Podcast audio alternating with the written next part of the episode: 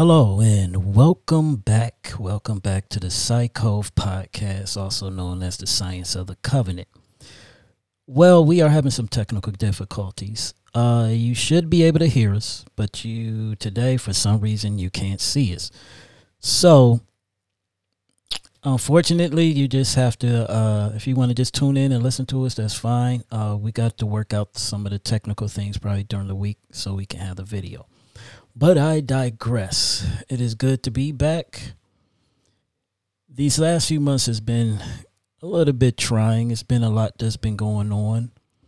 But in all things, Yah still prevails. So, I'm Boyce, one half of Science of the Covenant. On the other side is my dad, Pastor Richard Washington. Pastor, how is everything going with you today? It's going pretty good. Uh, I've been having a good day so far. Amen. Amen. Now, before we get into it, you know my thing, what I like to do. So, we got to give praise to our King. So, I want you to say with me, Hallelujah to our King. And say it with me one more time, Hallelujah. Hallelujah. To our King. To our King. May he be praised. So, Pastor, what do you have for us today? Well, we, we want to start a series dealing with the mark of the beast system, the mark of the beast system. And it'll take a number of weeks that we want to try to thoroughly go over it. So, have some comprehension as to what it involves. And that's where we are going today. All righty and I will turn it over to you. Okay. So, as I stated, we'll be dealing with the mark of the beast system. In our day and time, much interest and focus is upon the mark of the beast. Many individuals are earnestly searching for more understanding as to just what is the mark of the beast, of which the book of Revelations speaks, because many may not understand what the mark of the beast involves, they may conjecture up what they believe it to be. So often, when we deal with the critical issues and do not have the proper understanding of them, we speculate or theorize or formulate hypotheses to fit the imagination of our heart it appears that when there isn't any answers to situations or things which puzzles us just naturally, we come up with some sort of reasoning to satisfy our questionings.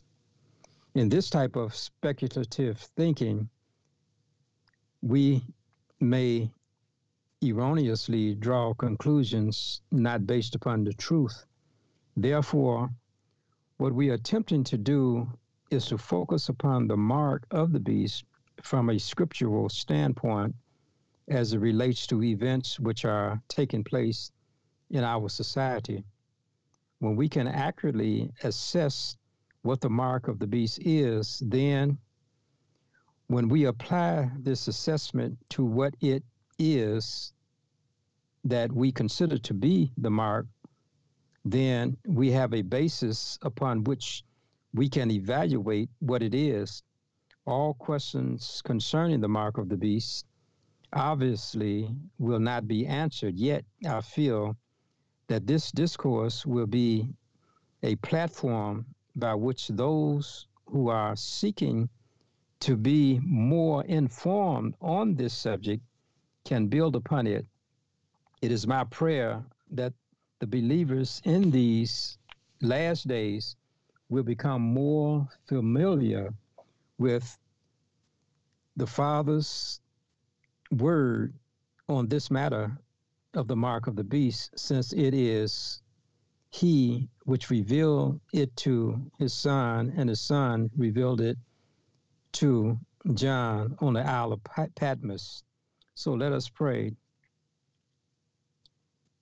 Dear Jehovah, in the name of Yeshua, your Son, the Messiah, we pray that your Spirit may guide us into the proper understanding of the science of the mark of the beast so that we can stand upon the truth and to relate it to others. May the same spirit that inspired John to write the prophecies also give us the inspiration to understand them. In Yeshua's name, we do ask it, and for his dear sake, we do pray. Amen. Amen. And Amen. Amen. Okay, we want to turn uh, in the book of Revelation, and we want to look at the 13th chapter. Okay, Revelations chapter 13. And we want to consider verses 17 and 18, which reads, And that no man may be able, might buy or sell, save he that had the mark or the number of the beast or the number of his name.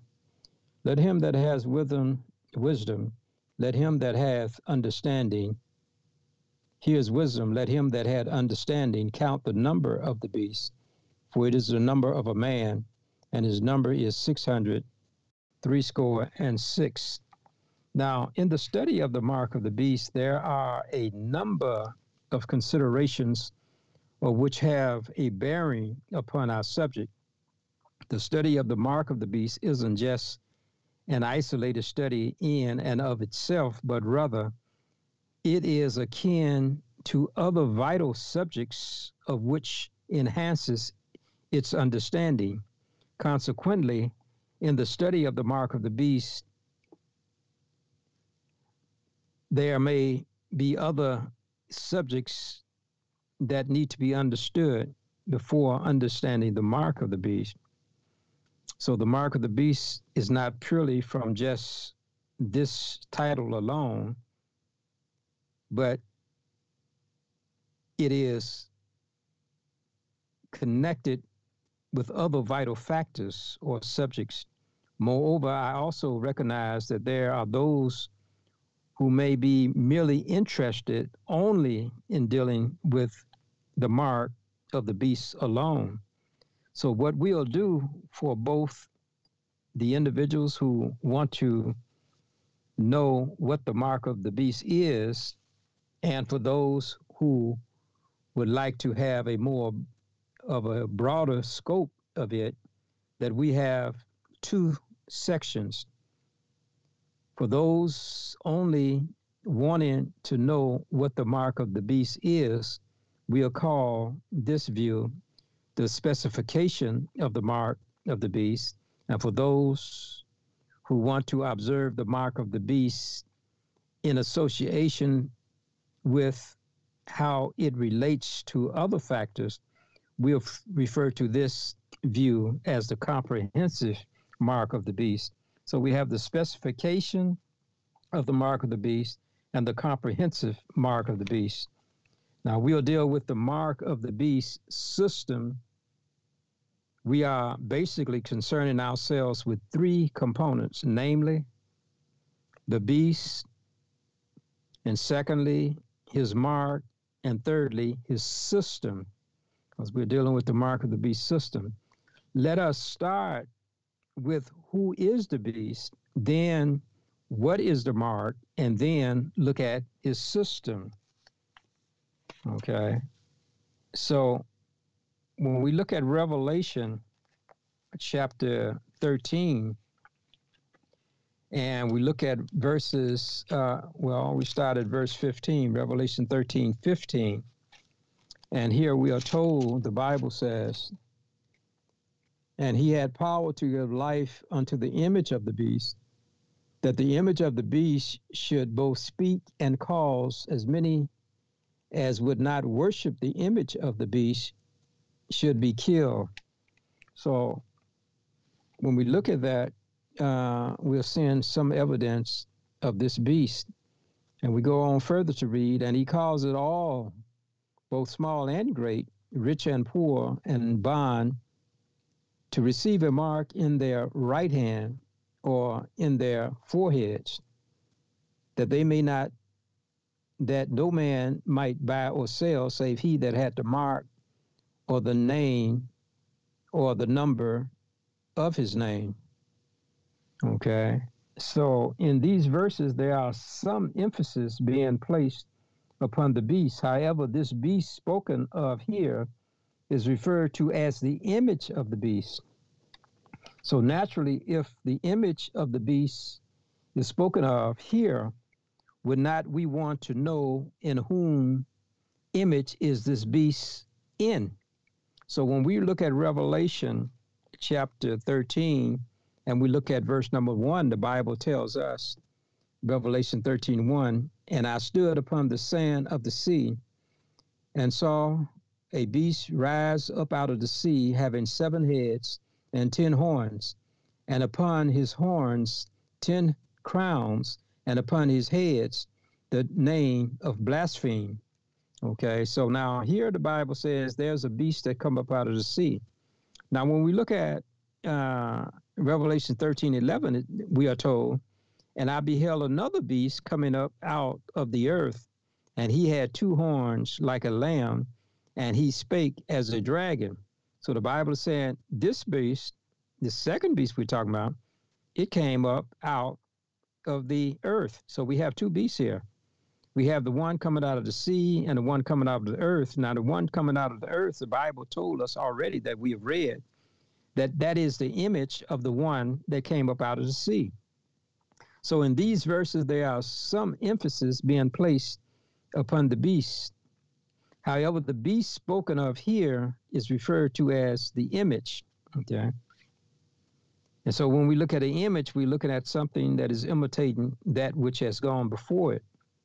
So Revelations 13, verses 1 and 11 speaks about these two beasts and describes them somewhat in detail. So let us now explore into these two beasts in order to get some understanding as to who they are. So we look at Revelation chapter 13, verses 1 and 2.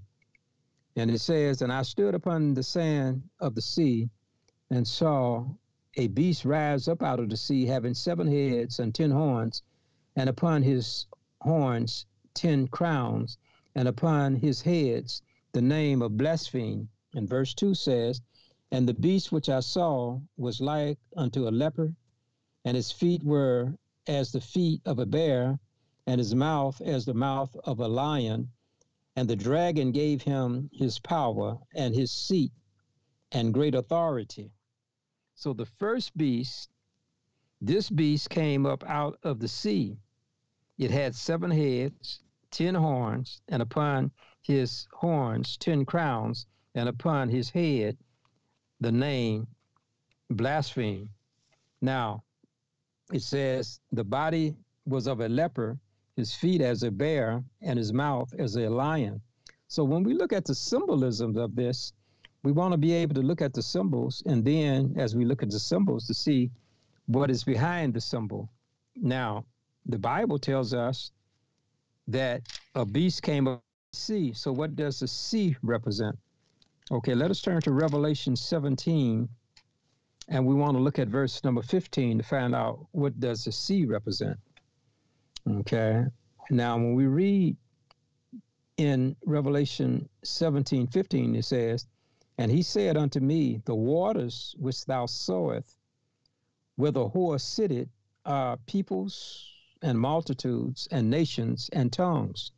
So we see that we talk about the sea, a beast coming up out of sea, it's talking about a beast coming up out of a populated area and it says that this populated area is uh, is dealing with people, multitude, nations, and tongues. Okay, so that's what the sea represents. And then what about beast? What does a beast represent? All right, let us turn to the uh, book of Daniel, because Daniel and Revelation they complement each other. And so in the book of Daniel, we want to look at Daniel chapter uh, 7. And in Daniel chapter 7, we want to look at verse number 17. So we want to know what beasts represent. Now, here Daniel says in the seventh chapter, looking at verse 17, these great beasts, which are four, are four kings which shall arise out of the earth. So a beast represents a king or a kingdom. So when you talk about beasts, we're talking about kings and kingdoms. Okay, so that's what a beast is.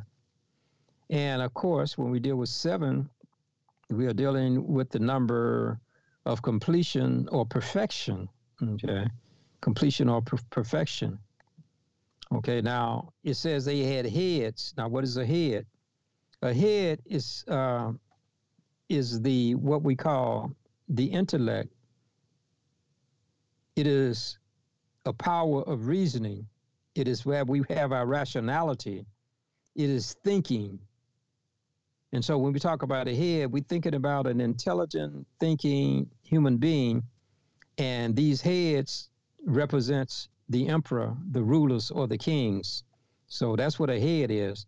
Usually the emperor, the rulers, or the king, they do the thinking for the empire. And then it talks about 10 heads or 10 horns. And uh, when we look at uh, the horns or the 10, 10 represents universal. Okay. And oftentimes when we deal with the uh, uh, Bible prophecy, it may be a universal prophecy, uh, prophecy to cover not only just one geographical area, but it might be talking about the entire world. And when we get into the book of Revelation, we're going to be talking about things dealing not just locally, but dealing with the entire world. And then we talk about horns. Horns in the Bible are similar to uh, beasts because beasts often have horns and they represent governments, powers, kingdoms, or rulers. That's what horns are. Now, crowns rep- represent kings or rulers because they're the one that uh, governing different areas of the world.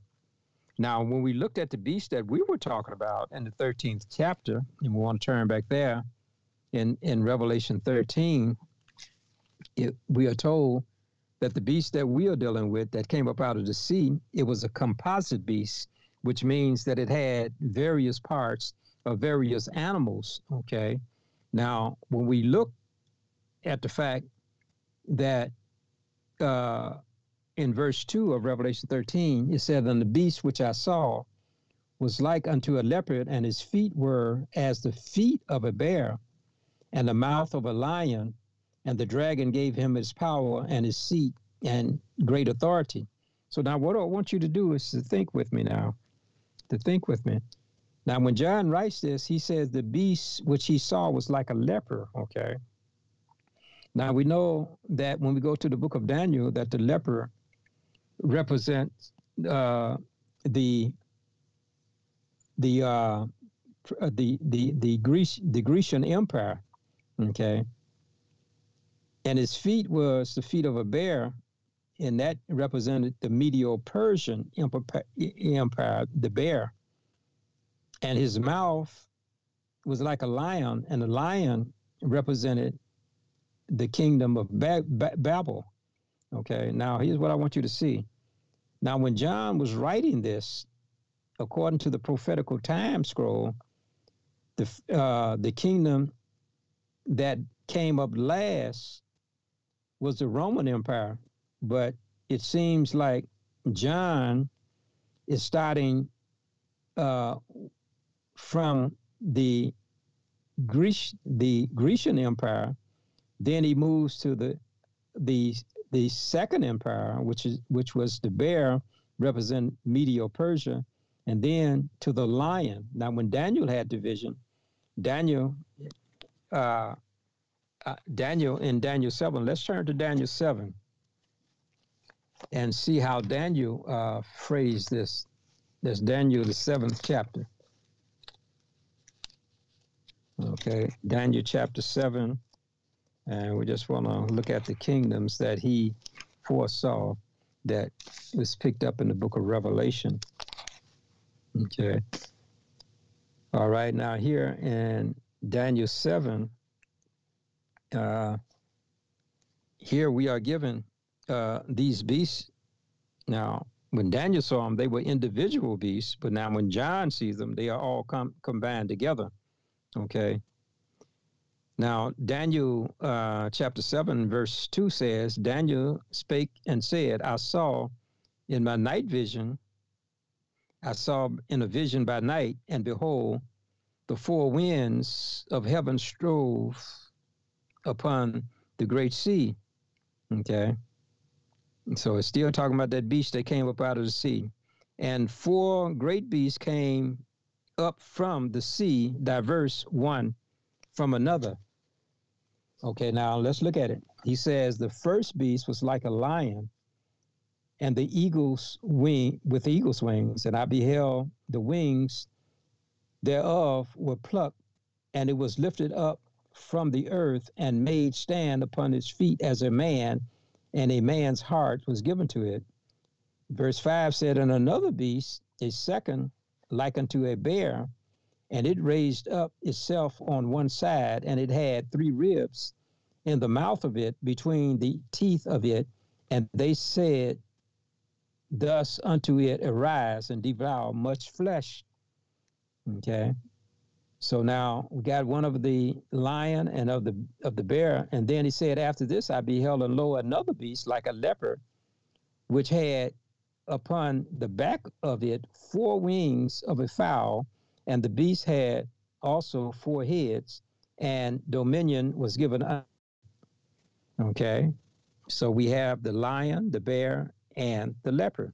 Then he goes on to say, and I saw in the night vision, and behold, a fourth beast, dreadful and terrible and strong exceedingly, and it had great iron teeth, and it devour and break in pieces and stamps the residue with the feet of it, and it was diverse from all the beasts that were before it and had 10 horns.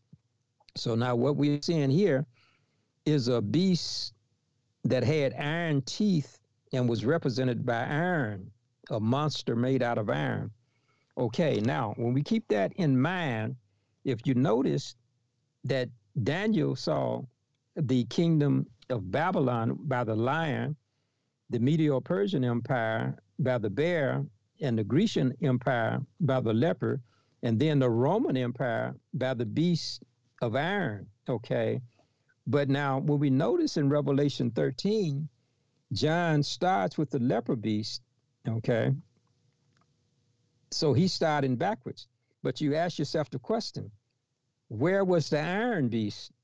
Now, here's what we need to understand is that John who was put on an isle called Patmos to write these prophecies, that he is under the Roman Empire. He is under the Roman Empire. So he's not mentioning it because he's living during the time of the Roman Empire and looking from the time of the Roman Empire.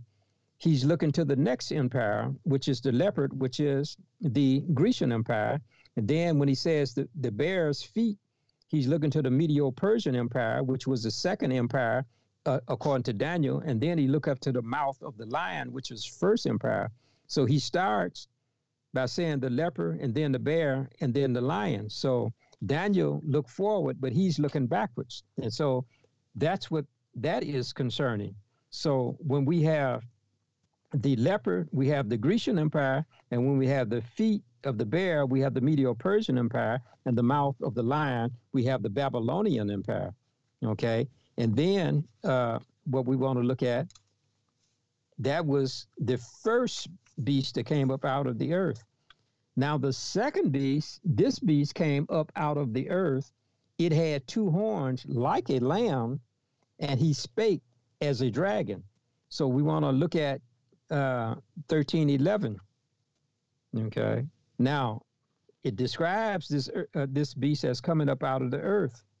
So when we talk about the earth, we're talking about a sparsely populated area. And when you study the prophecy and we look around upon the the the the four corners of the earth, what do we see?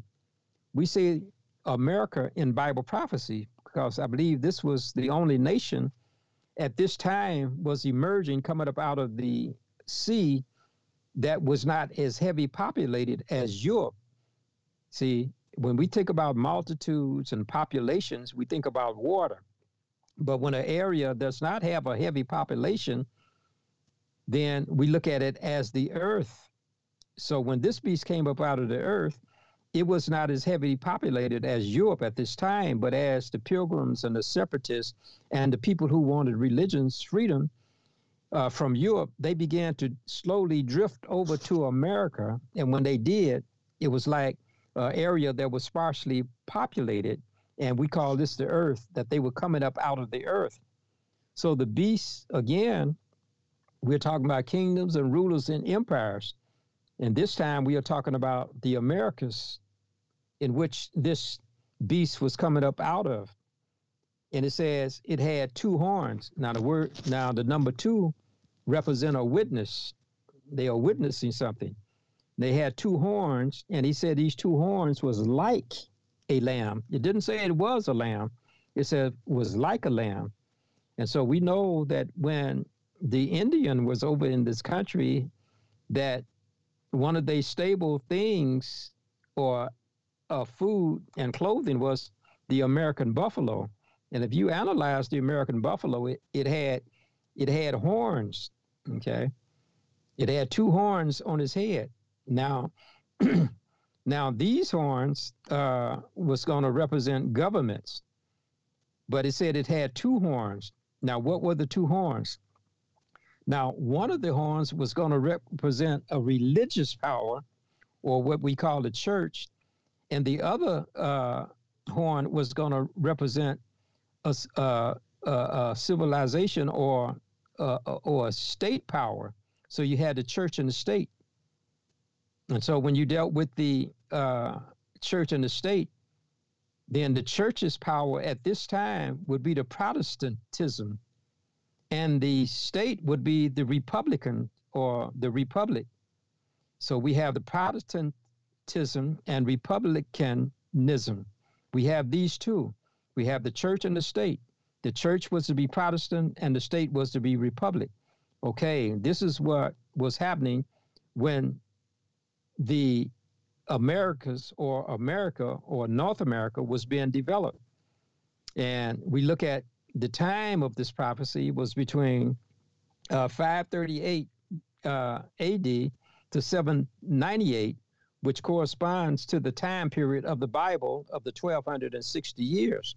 So this is what we are dealing with. Uh, a beast coming up out of Europe that was populated, which is represented by water, and a beast coming up out of the earth, which is represented by America, which was a government government starting off new with Protestants and republics, the church and the state. Now, consequently, what we want to notice about both the beasts that came up out of the sea and the beasts which came up out of the earth is that they both are concerned in some way to the dragon. Okay, now let's look at this. Let's look at this. They they are they, they are concerned with the dragon.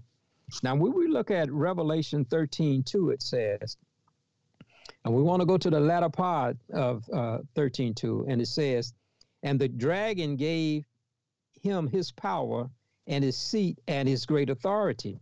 So it's saying over in Europe, this beast that came up out of the sea, that the dragon is the one that gave him his power and his seat and his great authority. Okay. Now, when we look at chapter 13 and verse 11, let us notice what verse 11 says. And the Bible says, that I beheld another beast coming up out of the earth, and he had two horns like a lamb, and he spake as a dragon. So this beast speaks as a dragon, even though it's the second beast. So what we are looking at is the first beast was being controlled by the dragon, and the second beast is being co- controlled by the dragon. So let us concern ourselves with the dragon. Here we are told in the book of Revelation who the dragon is. So let's let's see who the dragon is. So we have the first beast coming up out of the sea, second beast coming up out of the earth. Now we have another third beast. Okay, let's see who the third beast is, which we know is the dragon. So we turn to Revelations chapter 12. Revelation chapter 12, and we're going to look at a few verses here.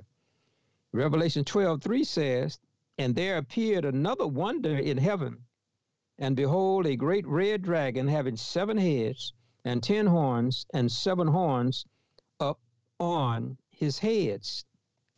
Okay. And then verse 4 says, And his tail drew the third part of the stars of heaven and did cast them to the earth.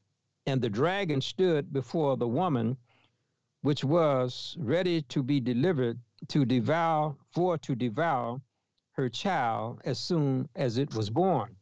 Okay, now, what are we dealing with? The Bible tells us here is that this beast, which is the dragon, that gave power, authority, and a seat uh, to the first beast, and also is speaking through the second beast, that this is the beast that is controlling both beasts. Okay. Now, here's how he describes beast.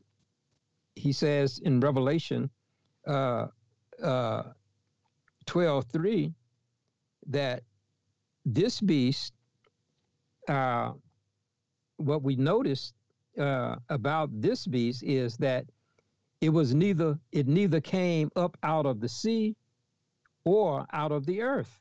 It didn't come up there, but rather, according to the scriptures, it came out of heaven.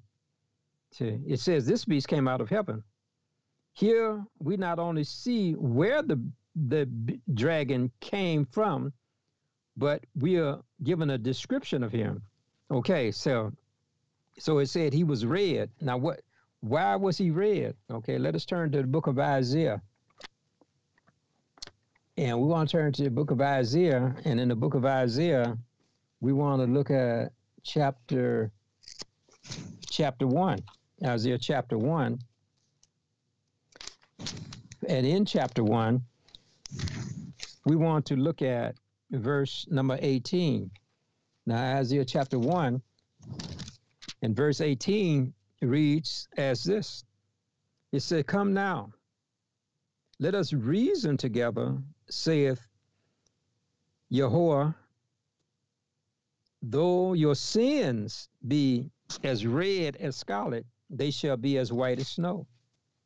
And though they be red like crimson, they shall be white as wool. So, in other words, when he said the dragon was red, red represents sin or transgression. Okay, and oftentimes we see pictures of devil and they are red. That red is point, pointing out is sinful. Now, the rest of the stuff they talking about the devil with horns on his head and pitchforks and all that may come from this image, but all of that may be conjecture. That's not according to the Bible, but his color red is saying that he's sinful.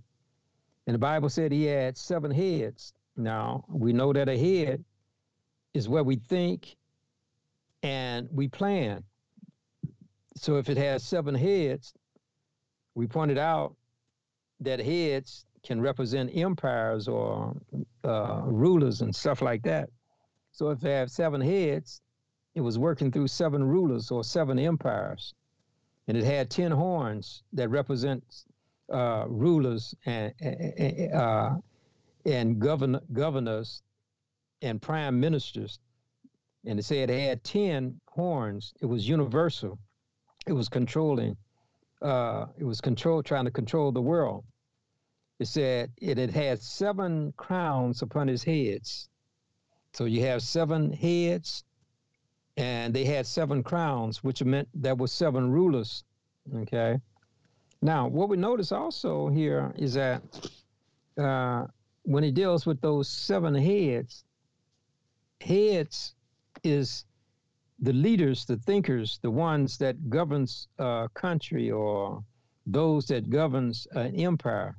Now, in the same book of Revelation, the one chapter, uh, not Revelation, but Isaiah, in the same book of Isaiah, we turn to chapter 9 and we read uh, we read we read verse number 15 notice what it says 915 says the ancient and the honorable he is the head so the bible is telling us the ancient men they are they were the heads okay they were the ones that had the wisdom and the knowledge so what we are saying is that these empires that we are talking about are the leaders the ones that had the wisdom to lead Okay. And the seven crowns upon their heads, which means they have been a, been given authority over their empire to be able to be rulers. And what we notice also here in the 12th chapter of Revelation, in verse number in, in, in verse number four, it said, and his tail drew a third part of the stars of heaven. Okay. His tail drew a third part of heaven. So what what in this estimation, what does the tail represent? Okay. Let's find out what the tail represent. Okay. We're gonna go back to the ninth chapter of the book of Isaiah to see what the tail represents. Now here in Isaiah chapter 9 and verse 15, this time we want to go to the latter part, the latter part of this verse, and it says, The prophet that teaches lies, he is the tail. So I don't know anybody tell more lies than Satan. And so that's the tail. Those who are telling the lies, they are the tail. Okay. And so it's saying the devil had a tail, and you know that he works through the false prophets. The tail, the tales that he is telling, and not talking about his tail, but the tales, the messages that he has. He's a false prophet. He doesn't tell the truth. So when we say his tail, we're talking about the fact that Satan uh, tells lies. And so he said that false prophet, that's the tail. Okay, let us turn to the book of Revelation. And in the book of Revelation, we wanted to go to the ninth chapter also, and we want to look at the ninth chapter, and we want to look at verse number 19, Revelations 9 19. It says, For their power is in their mouth. Okay, see, that's how you tell a lie out of your mouth.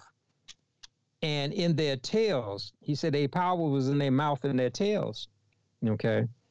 All right. It said, For their tails drew, their tails were like unto serpents and had heads, and with them they do hurt. Okay. Now this gives us an indication that when we talk about his tail, the tail reveals the results of an action. In other words, the Satan had a head and he had a tail. The head thinks of things to do and initiates that, but the tail reveals the cause and the effect. In other words, when we think of something and we carry it out, the head thought it up, but the head, the, the tails tells what the results were. Now, when we look at the 13th, the 12th chapter, it said, and his head drew a third part of the stars of heaven. And we know that the stars was the angels, because star in some places in Revelation represents the angels. So the result of the tail uh, was the fact that when he sinned and lied, he drew a third part of the angels. So the tail is telling us that it reveals to us that when Satan fell, what was the results of his uh, of his fall was that his tail resulted into getting a third of the angels to come with him. So when we talk about the head and the tail, the head the head thinks of, but the tail of the beast that represents the dragon is telling us the results of what happened when the dragon was telling falsehoods and what the results were. And the results were from cause to effect that when he told this in heaven, that a third of the angels believed and they followed him out of heaven. Now, we just kind of briefly dealt with the beast there, and we're going to close with that, and then we'll deal with another, another segment to follow that up. But we want to deal with the beast first, and then as we deal with the beast, then we'll try to deal with his mark, and then with his system. Okay, so just to uh, reiterate, you said the there was a beast that came out of the sea. Mhm. There was a beast that came out of the earth, and there was a beast that came from heaven. Right, those three. And the beast pretty much represents uh, different kingdoms or different nations. hmm And uh, now again, um, you said that America represents one of the beasts coming out of the earth or the water. No, he came out of the earth because uh, if you notice in the book of Revelation, when it speaks about the beasts coming out of the earth, hmm it was a it was an area uh, during 538 uh, AD to 1798. Matter of fact, that was borderline when George Washington was becoming the pre- first president uh, in around about 1798 of the United States. And when you search the globe, the only nation that was young and mature at that time hmm was was the Americas, um, of whom people say Columbus discovered, but there were people here, okay? Okay. And so when we match that with Bible prophecy, it turns out to be Amer- North America that was a nation that was young and it was a beast, but it was characterized by having two horns like a lamb, which I pointed out may Mhm. have been the American buffalo. Mm. Okay, so now who was the beast coming out of the water? Well, that was the beast over in Europe. See, Europe was heavily populated. If you remember during the religious freedom, Uh-huh. that uh, uh, the pilgrims they came to America, and they had a group they called the separatists. They came to America. You had Uh-huh. a group they called the Anabaptists. They came to America. All of these people was coming across the sea to get religious freedom because church and state over in Europe, especially in Germany, Mhm. the church and state.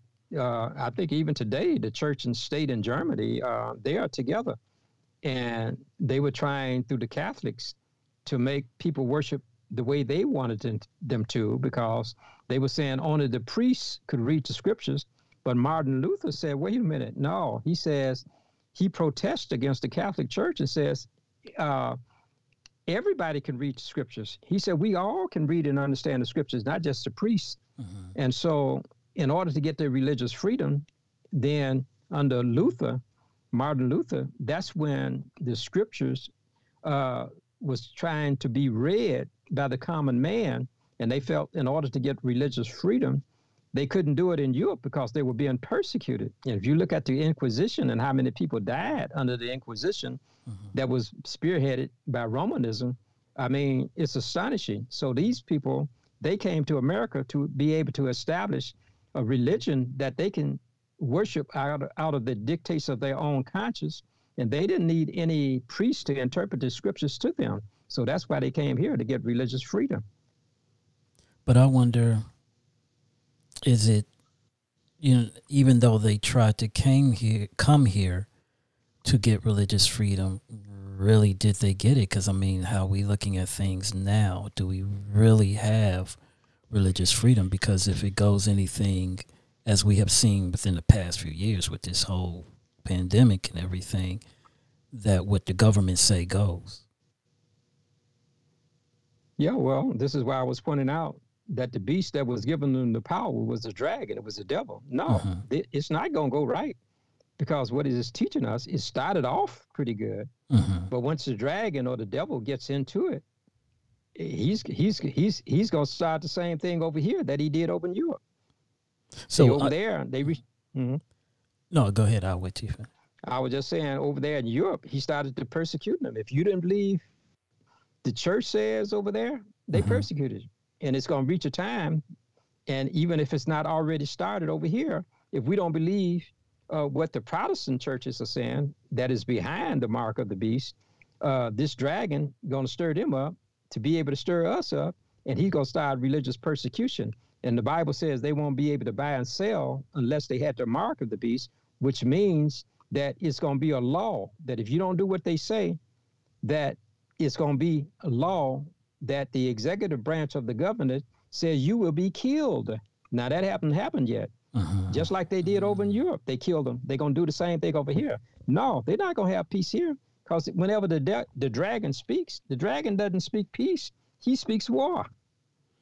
So okay, so I guess that's what the difference is because a lot of people feel, you know, some have said that the vaccine they feel was the mark of the beast, but the difference is they haven't put out a decree yet to basically no, say that you're going to die. Well, we don't we don't we haven't got to the mark yet. Yeah. True. Yeah, we haven't got to the mark. You know, that might be a result of the mark, but we haven't got we only just identified the beast here, mm-hmm. but we haven't gotten to his mark.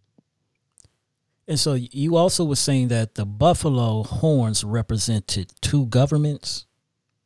Uh, well, uh, not so much two governments, eh, but uh, the horns or two entities. Uh, yeah, uh, it was America, but America was going to be governed uh, by the church and the state, mm-hmm. but the church and state would be separate you have the Republicans and you had the Protestants over at this nation at this time, because many of the Catholics who went along with it, uh, they may have stayed over in their country. Now, some people who may have wanted to break away from the Catholic Church, just like many of the Protestants, you know, that when you trace them down, uh, then they didn't go with the Catholic Church. They came over here and established their own religion. Mm-hmm. And so as a result of, of that, when you came here, when they got started, they had the church, which was Protestants, and they had the government, which was Republic. And so those two entities would be representative of a religious power and also a governmental power. Mm-hmm. And they would represent the horns on the buffalo.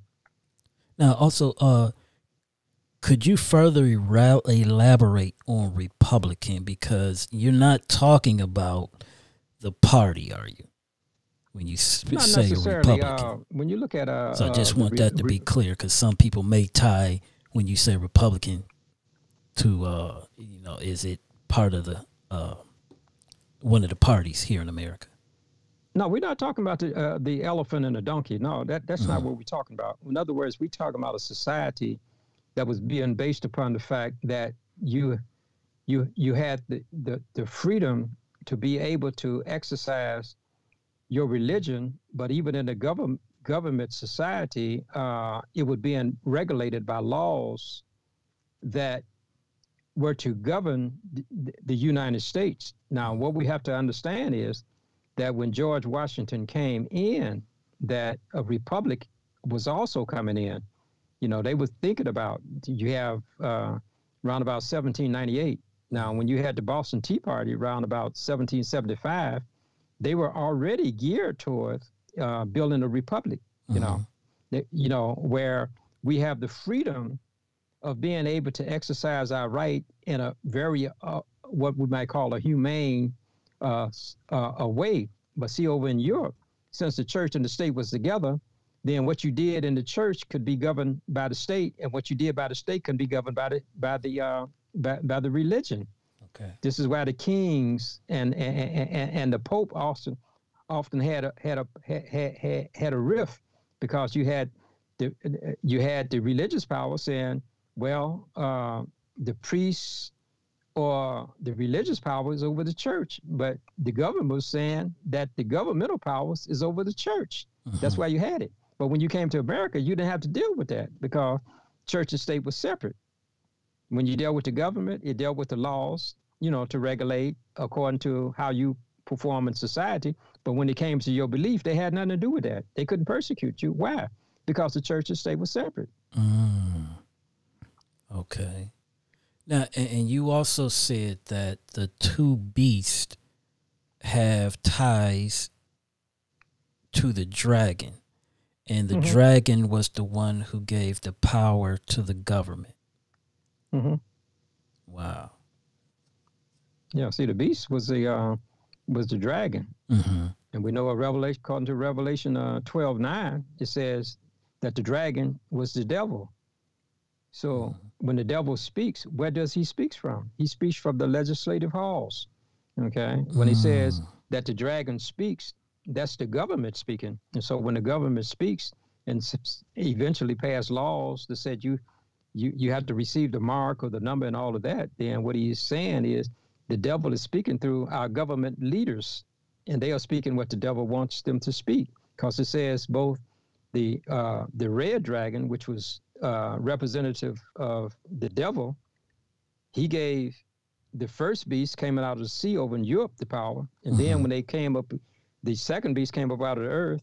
He spoke again, and he's speaking through the legislative halls to say to the Protestants and the church and the state and the Republicans is that uh, eventually what you started off innocent, it was like a lamb. It was like a lamb. It started off innocent, but the lamb, which represented Yeshua, it didn't end up that way. It was it only started, and so when he started speaking through the legislative halls, through the Protestant churches, and then that is where we get uh, him having the authority from the dragon. So both beasts uh, dealing with the dragon. The dragon is speaking uh, through them. Mm. Wow. And basically, to the tail of the dragon is basically a metaphor for his lies, not a physical tail. It's just a metaphor for it.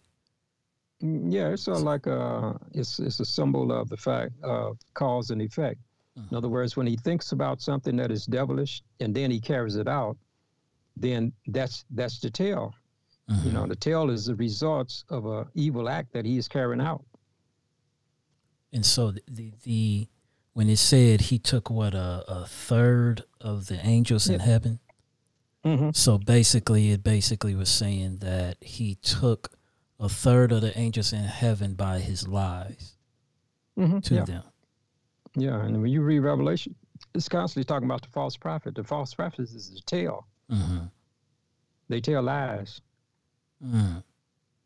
So we get all caught up in the physical aspect of the dragon with the horns and the tails but in our actuality, if we're looking at that, we're probably missing that it's not the physical aspect, it's the metaphoric aspect of what it means. That the tale is about all his lies and trying not to fall for his deceitfulness and his lies. Yeah, that, that, that's true. Uh, you know, you can take you can take the metaphor even a little uh, more scriptural when the Bible says that uh, uh, when you go back to the Torah, which is you know the first five books of the Bible, mm-hmm. uh, the Torah Torah teaches uh, that Elohim revealed to Moshe. He said to Moses, he said, "I, I, I want you to be the head and not the tail." Mm-hmm. So in a mm-hmm. in a mm. way, he's saying that uh, I want you to you, you to be the head and and doing right, and not the tail, mm-hmm. because the tail is where you, where you're gonna start telling lies. Okay, but the fact is, is that behind the tail is the fact that he thought of evil and then he carried it out, and the tail is an indication of that. Mm-hmm. Wow. You know, I guess it, Yah must to Yah had to give beings because I I would think that the angels, which was made differently than us, and and I, and I believe made to serve, he still gives them a choice. Mm-hmm. You know, it seems like everything he makes, he gives a choice to. Because if if they didn't have a choice, he could have. Uh,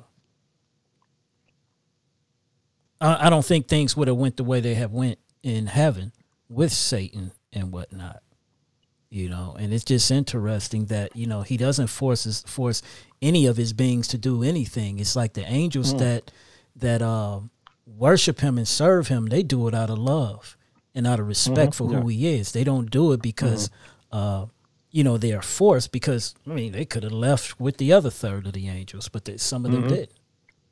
Right, they you could know. have. But he has given us choice, and the same choice that he gave the angels, same choice that he gave our first parents, and the same choice that he gave our first parents is the same choice that he give us. Yeah. But you know, it, it's interesting to see with everything that's going on. If you really start to look deeper, you will start to see that Satan is the opposite. He doesn't want to give you a choice. It's his way or the highway. Mm-hmm. You know, it's either you're going to do what he wants you to do or he's going to take you out. He's a dictator. Mm-hmm. You know, and, and it's something how we as a people, especially if you've been born in America in, in, in a place that's supposed to be the land of the free, home of the brave, Mm-hmm. You know, with everything that's going on, seem like you would start to see the dictatorship in the whole thing. Yeah, you seem like you would, but sometimes if we're not into the Word and uh, trying to discover what His will is, and just go from day to day without really getting into His Word, then we we become prey to that, and we're not even aware that we are uh, become a prey uh, to the dictatorship that is that is that is going on. Mm. And then when we look at the news, and the news on six o'clock is just reporting one narrative, and Mhm. they they certainly are not promoting his word. But it's amazing how we'll get into the church and talk about what the government is doing, but the government is sure not telling what the word is saying. Yeah. So this is why it behooves us that when we get in the church, we don't need to talk about what the government doing because we already know. But get into the word and see what's behind the government. Yeah. And so you're going to have more in the coming weeks in the studies with the mark of the beast. Yeah, we're going to try to deal with it in three phases. We're going to look at, uh, like today, we dealt with the beast. I mean, we'll still continue to deal with it, but then we want to deal with the mark of the beast. Okay. And then from the mark of the beast, we want to go to the system. He has a he have the mark of the beast system, and that's where we want to look into the mark of the beast system because I think a lot of people they they they are just looking at the mark of the beast, but they're not looking at the mark of the beast system. So we want to deal with that system too. Because the system, once we know the system, we kind of know what to look for Mhm. in regarding the mark. hmm Yeah. you know and i think you're right i think most of us we are looking for the mark but we don't know what the system is Right. and not knowing the system you know you're not going to know you're going to assume okay uh, they tell you you know i got to get a chip in my hand well that Yeah. might not be the mark right. you know because it may not fit what the system says of the mark Right. so if you're listening, I implore you to keep continuing to uh, this is going to be a very interesting series to learn more about the mark. So uh, we like I said, we'll be on every Shabbat, every Saturday at 1 p.m. And uh, you don't want to miss it. And with that, let us go into our next segment. Up next is Let's Talk About That. Well, this week I want to talk about, and Pastor, I'm going to ask you, but before I get into it, if you have your Bible still with you, we want to turn to Proverbs, the third chapter, and we're going to read uh, verses 5 through 8. And that's again Proverbs, the third chapter, and we're going to read verses 5 through 8. Reading. Trust in El Yahuwah with all your heart and lean not unto your own understanding. In all your ways acknowledge him, and he will direct your paths. Be not wise in your own eyes. Fear Yahuwah and depart from evil, and it shall be health to your navel and marrow to your bones. My question is this, Pastor. Uh, is getting the vaccine would that be a sin Well, uh, only thing about when you, when you say would it be a sin, uh, I think you first of all you have to determine, you know, what is sin. mm-hmm. Okay. Uh, sin is to depart uh, from the commandments that He has given, and sin is not only something that we do, but sin is something that we are. Mm-hmm. Okay. So when we say, is it a sin to take the vaccine? Then I would say that the individual who's taken it has to determine for oneself, in other words, I cannot be the conscience of another person, and neither can another person be the conscience for me. Mm-hmm. You know, uh, I think they let they asked LeBron James, did he take the vaccine? And LeBron James just came out and said that's his personal business, Mm-hmm. and that's what he's looking at it from, and I can say the same thing. Whatever you take is your personal business. I cannot legislate for you what's right or wrong. I can't. I can't do that. Mm-hmm. Matter of fact, even I go so far as to say, even the government cannot legislate what's right or wrong for you because when you study uh, what they call it, the Moderna and the uh, Pfizer and the Johnson and Johnson, when you look at the ingredients in there, mm-hmm. well, me personally, I might see something in in in in, in there with my health condition that it wouldn't be wise for me to put in my system. Mm-hmm. Okay, another person may may see that maybe that may not bother one system, and with their knowledge of it, they may take it. Mm-hmm. And with another person's knowledge, they may not take it.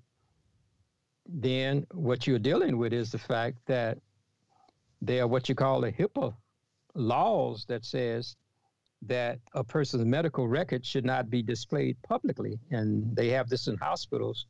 So this would mean that uh, even if you didn't want to take it, then you don't have to reveal your medical advice to anybody. Now, the thing that I was consider is not so much uh, whether they should take it or not, but the thing that I would consider is why are you taking it and why aren't you taking it? You, mm-hmm. you follow? And I think that poses upon the individual choice. It's just like some people uh, may may be uh, doing something that is right, but yet and still another person may do the same thing that they're doing right. They may not do it at all, but the individual may, may be living up to all of the truth that they know. That mm-hmm. is case, a case example. Uh, if I'm a person that knows the dietary law of the Bible that I shouldn't eat pork, mm-hmm. if I eat it, it'll be sin. But if another person that has no knowledge of this, they eat it, it may not be a sin. So when you take to the vac- vaccine, it's according to your conscience and the knowledge that you have about it to make an informed decision is up to the ind- individual because I can't say it's wrong or right, but I have to put it in a context to say that the Bible says, you know, he that knoweth to do good and do it not, it is sin. Uh-huh. And the Bible also says that we should also avoid the very appearance of evil. So if it's evil to me, I shouldn't take it. But if it's not evil to me, maybe I would. But it's up to the individual with the knowledge and the light in which they have to know is it sinful or not to take it. Because mm-hmm. Bible says at the time of your your ignorance, you know, I looked at it. He said, but now that you have knowledge, you know no, you're no longer ignorant. So therefore, if you do something that you know is wrong, then it could be sin. But mm-hmm. you have to put it in a context. So then if they say they put some parts of the pig or swine in the vaccine, mm-hmm. and you know that y'all stance on swine mm-hmm. and all. So it's basically a sin if I was to take it, knowing that that component is in there. Yeah, but you speaking for yourself, but see, you don't know what the other person who may be taking it knows. Yeah, yeah. yeah. For you, yeah. I, mm-hmm. I, I, thought I made that pretty clear that if if you know to do good and you don't do it, then that's sin. So what what what it what about if a person they know they uh, study scripture, they know eating pork is a sin. You know, the pastor preaches about it and whatnot. But I know a lot of people who would go and get medication, and to be honest, I've done it myself. N- getting medication and not knowing what's in it.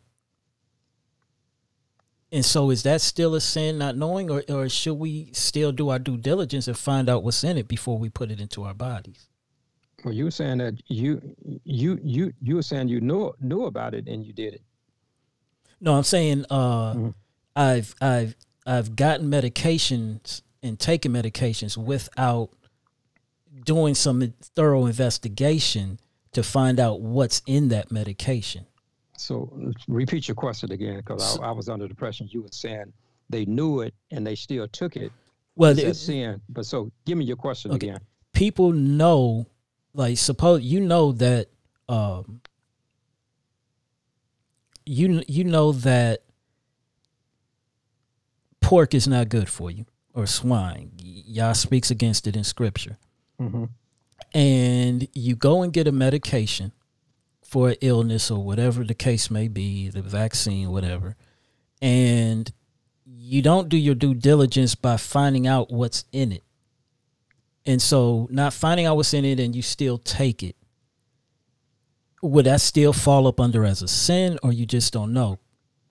Well, you got two you got two questions there. You you're saying that if you know about pork mm-hmm. and it's in there and you take it, okay. So your two questions is you saying something you know and you go against, but then when you get it, but no, you don't know what's in it because you just took it, but because but you you you got some medication, you took it without finding out what was in it, and that swine is in there, and yeah, you know swine is wrong. Yeah, but I was getting ready to address that. Oh, okay, sorry. Okay, my addressing is you're saying that you know that pork is wrong. Mm-hmm. Okay. Okay, now you got two premises here. The first premise is if you know it's wrong and you you you, you take it into your system, then that could be a sin. But you're saying if they know it, but they're not reading the instructions. So if they're not mm-hmm. reading what's in it, they don't know it. Mm. See, a lot of people when they get medication, when it comes to their sickness, they don't bother about reading the labels. They yeah. just get whatever's going to relieve them of whatever symptoms or cause they have. Yeah. So that's a that's a nif- different scenario. They still don't know because they haven't read. Okay. So what we have to get them into doing is that when we go to doctors and places that they give us medicine and go to the various place that we can get gen- generic medicines and all of this we have to read the labels if we're going to purchase and see what's in it. Mm-hmm. And those who go to doctors, they have to ask them, what is in this? Mm-hmm. They have mm-hmm. to be more uh, proactive in putting stuff into their bodies. And then when they get a knowledge of it through inquiry, then if they see things that uh, are against what the Torah or the Bible said we could take in our body, and then if they have a knowledge, then it could become sin. But mm-hmm. if they have a knowledge of it and don't read it, that's one thing. So our people have to become informed. Now, there was a time that even when we bought canned foods and other groceries, we were reading labels, but somehow, yeah. even with food itself, uh, we sometimes are not reading the labels. Mm-hmm. So when it comes to medication, we're not reading labels. So we must learn to read the labels and become uh, informed so that we can make a decision whether we're going to take it or not. Mm. See, another thing that we have to understand is that a lot of times, even if you took pork through the mouth, mm-hmm. that it has more of a chance not to be detrimental to you than when you start taking things into your body through your skin. Because Elohim designed that uh, when we take things orally, mm-hmm. it can take out a lot of the stuff that may hurt us orally but if you take it through a vaccine and they pump it in through your veins or putting it into your body, that's an abnormal way to get nutrition and stuff into your body. So it doesn't really have the chance of going through all the hydrochloric acid in your body mm. and all the uh, necessary things that can rid the body of a disease. Uh-huh. When it goes through a vaccine, through a needle, that's abnormal to the body. The body is used to taking things orally to be able to digest. So that is another factor to consider, not just reading the labels, but how you take things and ingest them into the body. Wow. So taking things internally through the body orally, it has a chance of filtering out the negative things that could negatively mm-hmm. impact you. But getting it intravenously, um, it lessens the chances of your body being able to go through the proper channels to fight off whatever is in that thing. Mm-hmm. Wow. Yeah. That's interesting. Wow. now, now, is it possible that we can put uh, vaccine doctors and government as our idols. Yeah, well, you can. Uh, you know, there are people who are spearheading the uh, these vaccines. It's not only you know to get it to the people, and it's not only to make everybody take it, but one of the main things that you're dealing when you when you deal with the vaccine, it's a lot of money to be made because every Mm-hmm. time we may take it free, somebody is paying for it. Mm. And so those who have invested in these particular vaccines, they stand to gain a lot of economical power. Mhm. So so if you got your money behind it, then you're most likely to to push that product because it's not just that you're gonna uh, be able to get people to take it, but which when they when you develop these things, you also uh, being able to get some stock into it. And a lot of people they play the stock, and they know if we got stock, you know these companies that are producing this, then that means more money for them. Wow. And I have one last thing before we get ready and close out. How can we distinguish Yah's healing from Satan's supposed healing? What can we do uh, to know the difference between the two? Well, uh, uh, uh, uh, well, you know, it's interesting that you asked that because a lot of people, when you talk about the uh, the coronavirus and whether you should take the vaccine or not and stuff like that, Mhm. a lot of people say, well, they follow science. Okay. Mhm. Well, well, if you follow science, one of the first things you got to understand if you follow science is who is the scientist. Mm. Okay. Now, Mhm. now, when you deal with this science, then the scientists are the person that you have to deal with. And so you got two branches. You got one branch of science, which we call the true science, Okay. and then you got a pseudoscience. And we know in the Garden of Eden, the pseudoscientist was the serpent. Mm. Okay. And then when we got true science, when you look at it, that was Elohim. He was a true scientist. So now, when you got a true scientist, he lays out to you the necessary uh,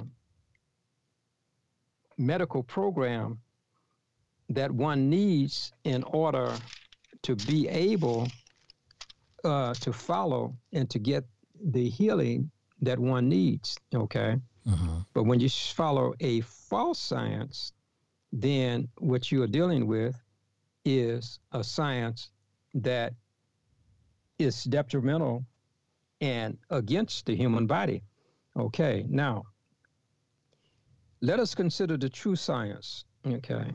Mm-hmm. Now, here in the book of Revelation, in, in Revelation 22, verse 2, it says, It said, And in- the midst of the street of it, and on either side of the river, there was a tree of life, which are which bare twelve manner of fruits, and yielded her fruit every month, and the leaves of the tree were for the healing of the nations. Okay. Now, if we take this all the way back to the Garden of Eden, everything in that garden was okay, except the tree of knowledge of good and evil, okay? And that may have had some qualities, benefits, but it's the fact that Elohim told them not to eat and they ate it. So what I'm saying is Elohim says, if I'm your scientist, then I'm gonna point you to the earth of things that I've created for you to eat. And everything that I've created for you to eat is very wholesome for you to partake of. Because I made the human body and I made it from the soil of the earth. And so therefore the things that come from the earth that I put there are the things that are going to be beneficial to the human body to be able to help it to heal. So now, one of the things that we consider is that many doctors, when they practice medicine, they take what they call the Hippocratical, Hippo, Hippocratical oath. Now, the Hippocratical oath come from Hippocrates. Now, Mhm. Hippocrates says that he would not put anything that is poison into the human body. He would only put things that are wholesome. Okay. And he's the one that coined the slogan that says, Your food is your medicine, and your medicine is your food. Elohim has placed all of the medicines and the herbs of the earth that if we properly understand those herbs, we can take them internally and they can cure us of the things that we are having maladies with. So now when we consider the the science, the pseudoscience, then the scientist is Satan. And what does he do? He takes the same plants and goes into the earth and he alters those. And not only does he take the same plants and alter them, but he would take even plants that are poisonous plants and have us to be able to take it into our system. Mhm. When we deal with cocaine, marijuana, and all of these particular things. And then when he takes the good plants in the laboratories of the earth and he turns them around, he he reorders what Elohim has placed there. So when you take it into your system, then it's going to disrupt the system. Mhm. A lot of people say, well, I took this particular drug or something and it helped me. Yeah. And then it has a side effect. Now, what is a side effect? Well, it seems to deal with what you're taking the drugs for, but then you have another cause that you call a side effect. Then you have to take another drug for that. And then when you take that drug, it produces another side effect. And pretty soon you may be taking 17 different uh, type of uh, uh, drugs, or which the Bible calls uh, pharmakeia, which Mhm. means drugs in the book of Revelation. That when you take all these 17 different type of drugs, it alters your system, and at the same time, it doesn't really cure the cause. It just deals with the symptoms, and it keeps moving the symptoms around in your body. So when you talk about the science of it, you got the science of the dragon, and you got the science of Elohim. So you have to make a choice. Which scientist are you going with? Yeah. Wow. So he said he said he's he left us with the leaves for healing. Yeah, you it talks all. You know, say you can go to the book of uh, Ezekiel. He talks about the same thing that, Uh-huh. that John is talking about here. And in the Garden of Eden, when you deal with Adam, you know, all of that stuff that he wanted us to have is right there in the earth. So so do we even if everything is in the earth, do we even need these concocted medicines that man produced? And is it really man who produced it that Satan may have gave them the knowledge to produce these things? Yeah, well, some some some people they are just like I said, the dragon when he speaks, you know, he can speak to the individuals and they can carry out his wishes, not only with the government but also with these institutions that are developing all of this stuff. He can speak to them, just like I said when Hi- Hippocrates, when he was here on Earth, uh, he believed only wholesome stuff should go in the body, and so this is why the doctors take the Hippocratical oath. Mhm. So if you got a doctor, you ask him, did you take the Hippocratical oath? Because if you did, that means you wouldn't give me anything harmful. Yeah. But we're finding out today that many doctors, they don't even take the oath Mm. because they know that they are in cahoots with the drug companies in order to be able to produce these type of drugs. And if they take the Hippocratical oath, they'll be going against their conscience, but they don't even take it. They just go to medical school. And once they learn the drugs, they go with that because there's more money. And at the same time, not only is more money, it gives the people a quick cure. So they go with that.